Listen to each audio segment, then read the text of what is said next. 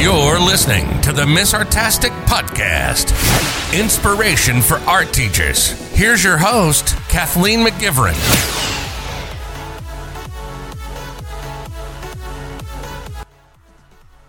Hello, my lovely friends. Well, last time we talked about focusing your distance learning approach so that you can stream the, streamline the process and not get yourself too overwhelmed. Today, we're going to discuss some ideas for teaching distance learning or remote learning style to your students. I'm going to provide a lot of ideas, and then you can decide what might work for you or take some ideas and tweak them for your own classroom. Every classroom and group of students is different, so make it work for you. All right, let's get started. Well, before we begin, when I mean distance learning, I mean anyone who is teaching distance learning or teaching their students remotely or is teaching students in hybrid model where at times you're also instructing remotely. Distance learning is a form of online teaching where students and teachers are separate. Teachers are facilitating student learning over the internet, and students are engaging with it at scheduled times or independently. And for art teachers, this can present a lot of challenges as your art mediums are now very limited compared to what you were using before. In most instances, your classroom is like gone. So, your amazing setup, your sink, cupboard full of supplies, table caddies pre prepared. Well, it's all gone. As well, a lot of art projects can't be done the same over the internet. Ceramics is a topic that is a challenge to teach when you're not seeing your students in person. So, where to start? First, make sure that you explore if you don't know. So if you've never created a digital worksheet before, I suggest exploring Google Slides or Microsoft PowerPoint and just play around with them. You can change the page layout or dimensions to 8.5 by 11. In PowerPoint, this is under design, then so- slide size. And if you're using Google Slide, this is under file, and then at the bottom, you can click page setup. It is important to play around and experiment so you have exposure to these programs. There is nothing more frustrating than suddenly having to create art resources in a new way and not knowing how to do so. If you're wanting to save time or get pre-made digital art lessons, you can always search try searching TPT for digital art lessons. As well, I have pre-made digital art lessons available in my TPT store or for members of the Artastic Collective, which is my art teacher membership site that provides an art resource library that is ever growing to the member. Um, you can find it there. And I'll put a link to that in the description of this podcast so that you may easily find digital art lessons in my store. Of course, I have things like Elements and Principles, and I have um, seasonal ones. So, did back to school, and then I did Halloween and autumn, and then I'll do all the different seasons and holidays for you because I need to help you make this year less frustrating. so, I have created Google Slides resources that give art lessons on the elements and principles. Um, and themes again, such as back to school, Thanksgiving, all that. It's my newest line, so expect it to grow over the next months. All right, let's talk about art teachers who are teaching over Zoom or Skype or Microsoft Teams or whatever video conferencing tool that you might be using. Be silly and fun. I know it is hard to be expressive when you're feeling like you're talking to yourself, especially when you're presenting a PowerPoint. Try to talk a lot with a lot of expression and move your body around. You can make a classroom mascot, which is essentially a stuffed animal. Um, my current mascot this year, its name is Pixie because that's what the Beanie Boo tag says. But Pixie the unicorn is like um, one of those sequence Beanie Boos, so I we talk about you know I can sanitize her, and then one of my kids made her a little teeny tiny unicorn mask, and it's so cute. Oh yeah, so she's my pandemic corn. but anyways, um, that's what I use. I always get a new Beanie Boo every year. But you do you. right? So if you want, you can also try hot gluing some art stuff on your stuffed animal. so like a hat, cardboard paint palette, maybe like an old paintbrush of yours. You can use it for something like Fun Fridays, and every Friday, your classroom mascot, whatever its name might be, joins in on Zoom or whatever video conferencing tool you use. You can change what it's doing or add paper speech bubbles and stick it to its face so it looks like it's talking. Think of it like an elf on the shelf, but like all year. Now, if you don't want to buy a mascot or do that, but you have pets at home and you're doing instruction online from home, definitely bring your pets onto your video conference on a fun day of the week, like Friday. This is a way for kids to make connections with you. It helps them helps ease them into the lesson and will make them want to participate because honestly, I know my kids love me, but my cats will win their attention over me any day. You can also use the mascot or pet for a drawing prompt. For your fun and silly Fridays, especially at the beginning of the year, this can be a community builder or icebreaker. And you can have the mascot sit in like front of the camera, put on a timer, and the kids can draw it with uh, their choice of medium. Or for a challenge, they can try and draw your screaming pet. Good luck with that one. As well, try and build movement into the sessions. Invite kids to get up and stretch halfway through, or think of art movement activities that relate to the lesson. Maybe they're painting, paint, you know, with paintbrush arms and they're whirling them around as though they're painting the starry night. I don't know, you can think of something. Movement is good, is my point. You can also use the whiteboard feature in Zoom for fun drawing activities and use it for drawing or playing games. Next is screen share, and I like that one. You can screen share anything. I like to have internet windows open or my PDFs or PowerPoints open on my computer before starting a Zoom meeting. And then when I click screen share, I can share different things like YouTube videos, PDFs, gallery websites, pictures of art. This way, you can carefully curate what the kids see instead of them freely exploring or getting YouTube ads or who knows what on art gallery website, which is for us, it's all wonderful. But might not be uh, as wonderful for kids because there's nudity. You know, those kinds of things. Uh, which, yeah, it's going to most likely likely feature some naked people somewhere. And by accident, a kid might notice it. And so, yeah, if you do screen share, you're showing them basically what you're looking at, and that way they won't get distracted and click something and then, oh, uh, you have a problem to deal with, right? Um, and it may or may not be okay, right? I think this is all dependent on your district or the age of your kids. So really, it depends on your situation. So again, you do you, but this is a suggestion for how you can problem solve that.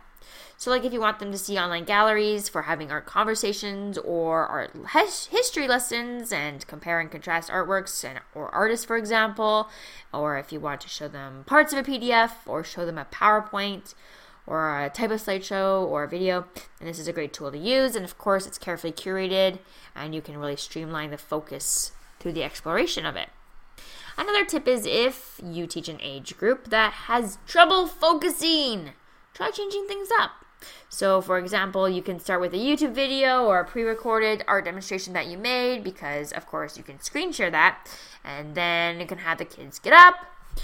They, you can lead a stretch and then show them the mascot, then screen share. Then you can go back and show them an artwork online or have kids draw or create or have kids then hold up the art assignment from last class and they can share and talk about their last week's art. Basically, the idea is to keep changing the screen around to keep them interested in what's going on, right? To keep them engaged, which is the same in class, isn't it? We talk in front, we go to the carpet, or we go to a different spot in the room, we go to tables to create, we're back over somewhere else for a demonstration, all of the above.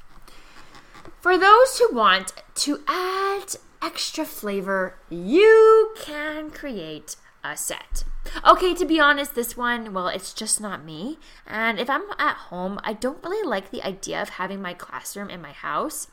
But I have considered maybe making one for like Ms. Artastic webinars or my YouTube channel on like a wall of my art studio so it stays to the theme of art, right? So if you scroll through Instagram or like search distance learning or look on YouTube for YouTube videos of teaching with Zoom, you'll see a lot of teachers who have essentially made a set behind them. They put things up on the wall that are like visual posters. I know a lot in like general elementary, they have like those hundreds chart things or like days of the week and months of the year. whatever you have in like carpet corner I clearly don't teach kindergarten. Corner carpet time. I don't know what you want to call it. But, anyways, you know what I'm talking about. They got all them goodies up there. Uh, they put things uh, on the wall that they like, so visual posters or backgrounds. You can make paintings and put those up. Um, calendar, that's what it is. Calendar meeting. Ah, yes, that's what the primaries have. Calendar. I'm not saying you have to do this, but if this is something you enjoy doing, it's an idea. I'm here to give you ideas, and you can pick the things that you like for your life or teaching style. Now, let's talk about creating art demonstrations digitally. Now, before I do get on into that, I gotta take a pause because we're gonna talk a little bit about the Artastic Collective membership. Kathleen McGivern here, and I just wanted to pause this episode to let you know about my art teacher membership site because it's kind of a big deal and saving tons of art teachers a lot of money on art resources for their classroom. To better support art teachers, I created the Artastic Collective. With the Artastic Collective Art Resource Library membership for art teachers, my mission is to provide you with prepared art lessons, resources, and activities that will allow you to free up your time and live your life, whether that means traveling, pursuing your hobbies, or spending time with your family. It will provide you with fully planned art lessons and resources that cover standards and include assessments and rubrics that will be given to you monthly, and you will also have access to a library of previously released resources. You should be able to be an instructor or teacher and be able to have time to live your life. With this membership, you will receive tra- teaching ideas, inspiration, and guidance to help you navigate and problem solve in your classroom or studio. This membership is intended for elementary and middle school teachers. Find my membership at artasticcollective.com. Now, back to the episode. So, talking about creating art demonstrations digitally. You can create art demonstrations by filming yourself with your camera above you and posting your video onto YouTube or uploading uploading it to your online classroom. For YouTube, you can post as public, which is where anyone can just find your video by searching. Or you can select unlisted so no one finds it unless they have the link. I like to use an arm that holds my camera. It clamps to my table and swings over my work area, and I found it on Amazon. Just search overhead filming stand and you'll find some stuff. You can also try using your document camera or use a tripod or monopod and have it straight out horizontally off a shelf or furniture piece that is taller than your workspace and then just anchor it down with something heavy like cat litter or sandbag. If you're not comfortable with filming art lessons, you can also take a picture of each step in the art making process. Then you can put the picture of each step on a separate slide on either PowerPoint or Google Slides, and then you can show the steps in a Zoom meeting or post the presentation to your online classroom. You can also do a voiceover on PowerPoint and export it as a video.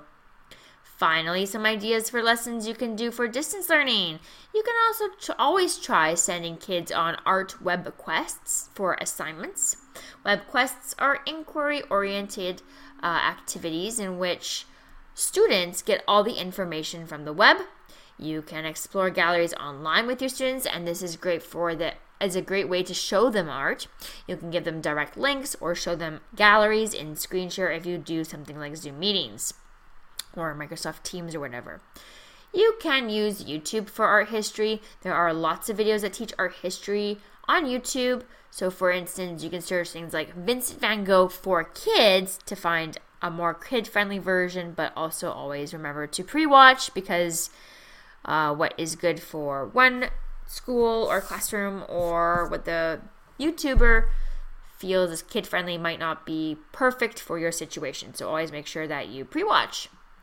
Uh, you can also use YouTube to find art lessons for distance learning if you're feeling overwhelmed or needing uh, to take a break from filming yourself. So, this is a great way to balance your life in this chaos. You can search art for kids and see what you find. And I've also created a YouTube channel, so simply search Ms. And there you can find a lot of free direct- directed drawings and art lessons, including lessons on the elements and principles that allow for flexible mediums to be used. You can also create digital sketchbooks. Yeah, man. So create a digital sketchbook on Google Slides or Microsoft PowerPoint just have blank slides, and at the top or bottom of each slide, you can type in a sketchbook assignment or drawing prompt. Share this template with the kids. They will then create the sketchbook assignments on real paper, take a picture of the assignment, and then insert the picture onto their copy of the document. When it is full, they can share it back to you. Last, they can create found art sculptures with things around the house or recycled materials, or you can teach a lesson on Alexander Calder and have kids creating things like pipe cleaner flea circus elements, or they can make mobiles with elements they can create they create from recycled materials. Well, that's all. I'll see you in the next episode in a couple weeks where I talk about creating happiness in your art classroom. For all my art resources and links to everything in Artastic, Ma- Artastic Nation, please make sure that you visit my blog at msartastic.com or just simply search Ms. Artastic on your favorite search engine and you will find everything Artastic Nation. See you next time.